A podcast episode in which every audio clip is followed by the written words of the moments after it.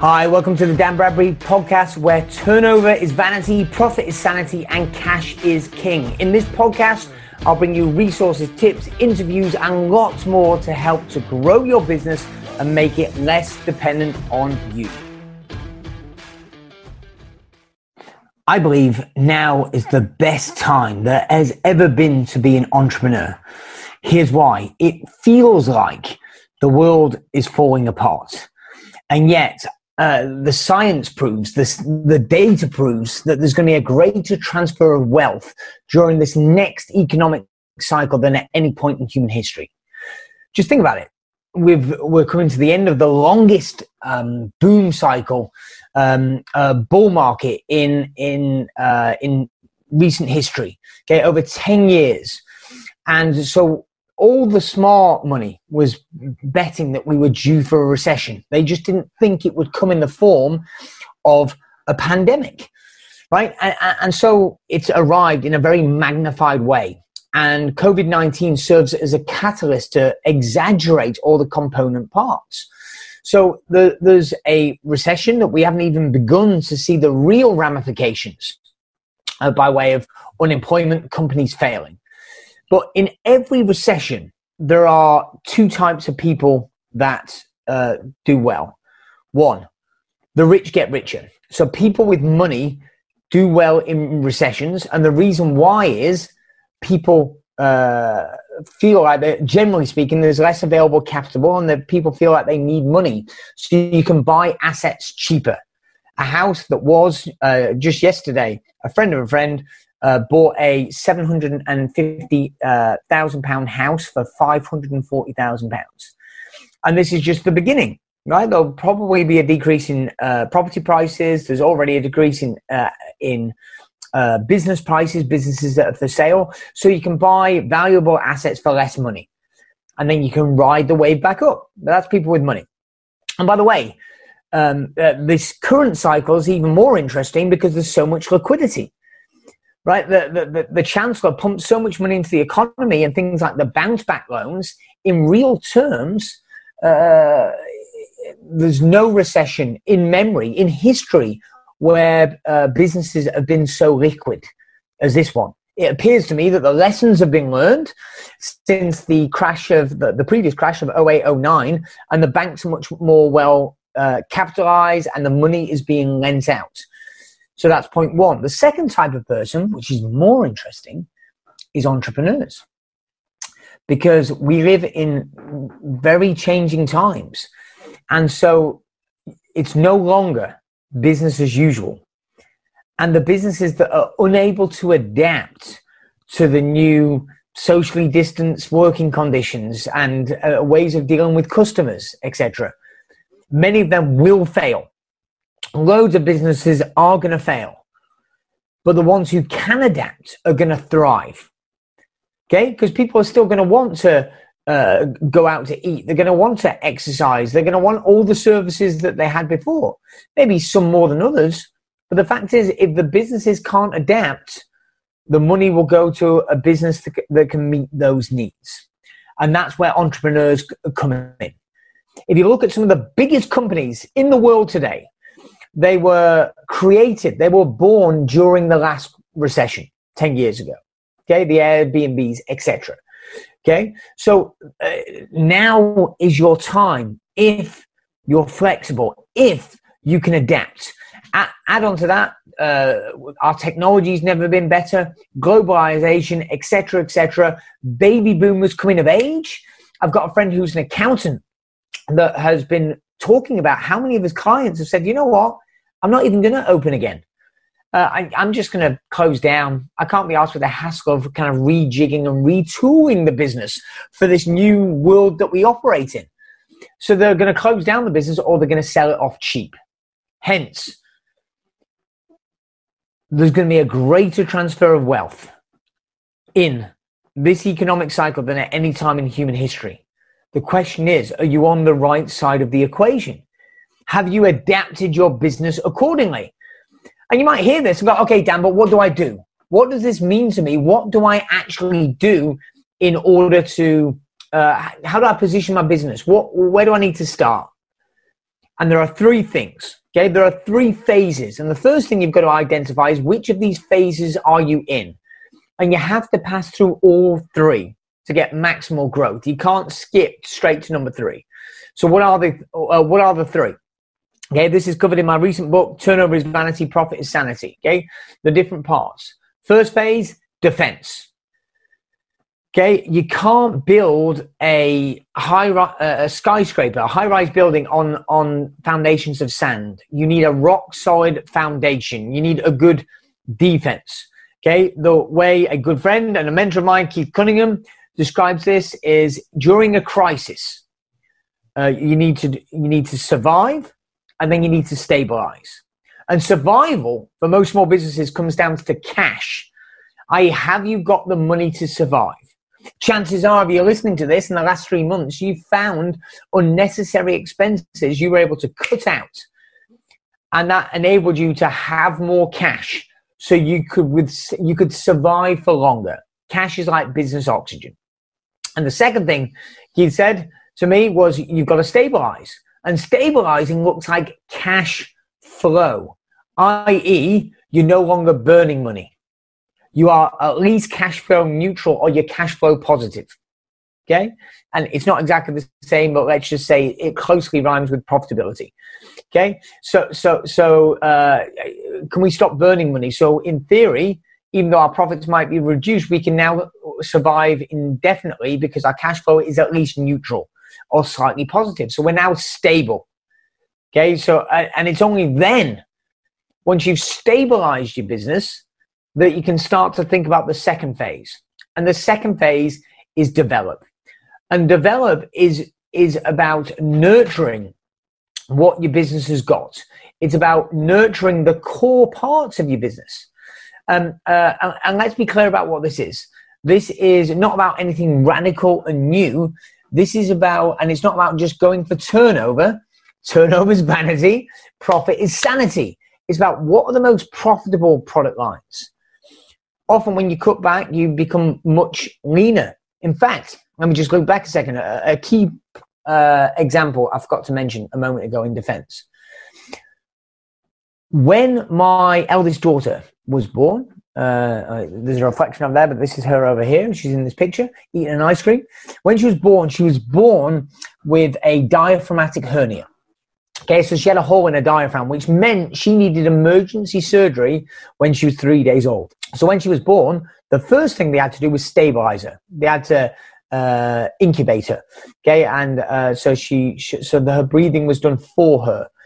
And once they were happy she was stable, they then said, okay, we can now do the surgery to repair the hole in the diaphragm but also without getting too gory, um, her intestines came had come up while she was in utero up through the, the hole in the diaphragm and were impeding. They were in her chest cavity, so the surgeons had to put all that back in the right place, um, uh, and uh, and then obviously sew it up so that her lungs could develop normally. But here's the point: when she was in intensive care, she had it was one nurse per patient and they're watching the patient 24 7 they work on shifts. And there are there's a big screen above the bed which has key uh, metrics key data points. So they measure blood rate uh, um, uh, heart rate. They measure blood pressure. They me- measure oxygen saturation rate in the blood. They measure a variety of different metrics eight nine ten different metrics. And these are the vital signs because when it's in intensive care, the only job is to make sure the patient doesn't die and stabilize them so they can then do whatever intervention allows them to, to move from intensive care down to the next stage down, the kind of high dependency w- wards. Okay. So that relates to defense. Coming back into develop, you're going to say, okay, how do we nurture the most profitable parts of the business? Right. But if you're going to nurture the most profitable parts, you have to say, what is the core business? Oftentimes, as we've grown, our businesses get convoluted. We add more product lines, more people, and we're now stripping it back. But is this core product the right product? Does it make sense? What's most profitable? We need to be dialed into the nice metrics. Here's a great story to illustrate that point. So, Um, I did a um, a sanity session recently, and sanity sessions are sanity checks. The the, the little mini masterminds um, that we do for people that are considering joining one of my mastermind programs. They can come and get a taster, if you like, and we just check the core areas of their business. And a lady uh, joined it who was a, a, restaurant owner. So during the uh, pandemic, uh, the restaurant was closed, but she was able to do takeaway. So she went, you know what? I know what I can do. I can pivot and do takeaways, and that's exactly what she did. She moved her whole team and she transferred, uh, transformed herself from being a restaurant dine-in to being a takeaway business virtually overnight. And in that month, the first month that she opened her takeaway, she had more sales than at any point in her company's history. Amazing. But there was one problem when she came to doing her books, she realized she'd made a loss. And the point is, turnover is vanity, profit is sanity. Okay? Turnover is vanity, profit, sanity. She wasn't dialed in on the right metrics. So she figured out a way that there was demand for people wanting takeaway food, but she didn't stay dialed into the key components. Was she selling the right products at the right prices? And fundamentally, if she hadn't realized that, she would have gone broke. The more she'd sold, the faster she would have gone broke. Okay, so for, so develop is about how do you nurture the right parts of your business, but you can't bypass defense and having solid foundations and solid metrics. And once you're nurturing, okay, once you're nurturing and, and developing your core business, you can profit quite nicely. A ten, you can then get ready to go to the third phase. However, business owners have got a tendency to want to jump too soon. Right? We get we get bored, we get distracted. It's shiny penny syndrome. When actually often there's a lot more money in uh, develop and defense than you think. My experience is most businesses uh, can double or treble their current level of profitability just with good defense and developing the core business. It's it's often not necessary to go to disrupt to get the level of financial freedom and profitability that you want. And actually, by business owners trying to jump to the next phase too soon, you actually end up hurting yourself.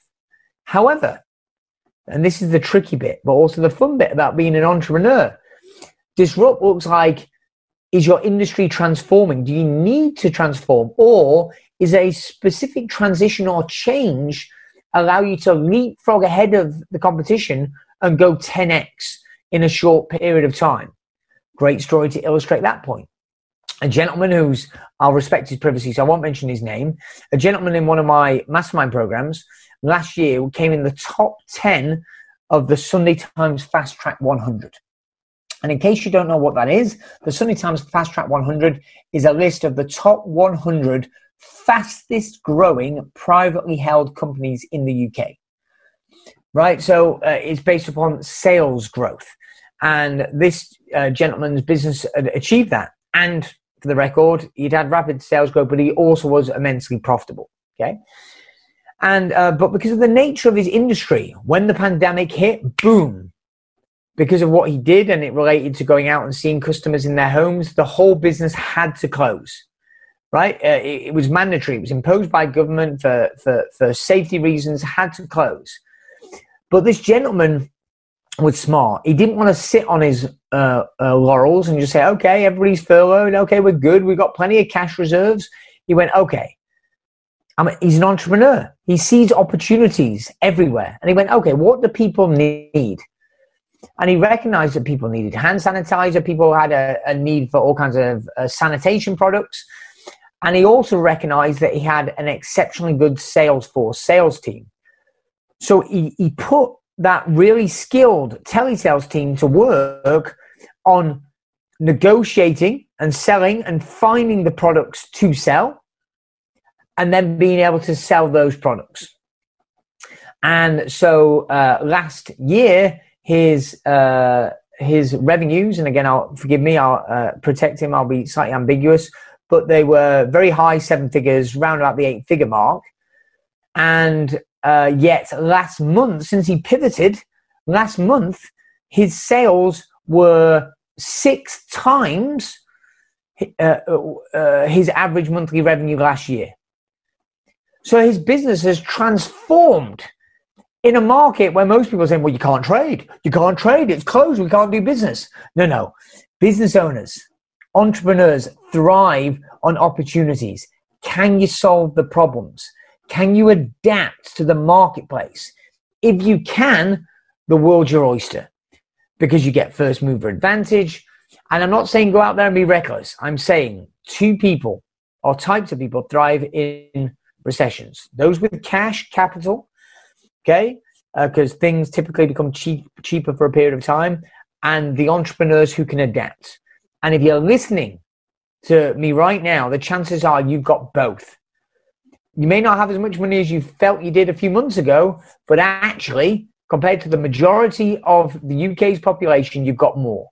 But more importantly, you've got an entrepreneurial mindset. And if you can figure out how to solve these problems, uh, you could see sales growth of the likes you've never seen and also matching profits.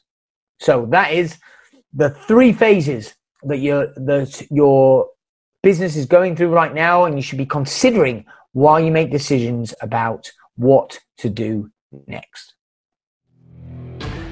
I hope you enjoyed that episode. Three things you need to do now. Number one, make sure you subscribe to this podcast so you do not miss an episode. Also, get on over to Amazon to get a copy of my latest book, Turnover is Vanity, Profit is Sanity Nine and a Half Steps to Improving Your Profits and Cash Flow. Also, join our Facebook group, the Turnover is Vanity, Profit is Sanity community, to connect with other business owners.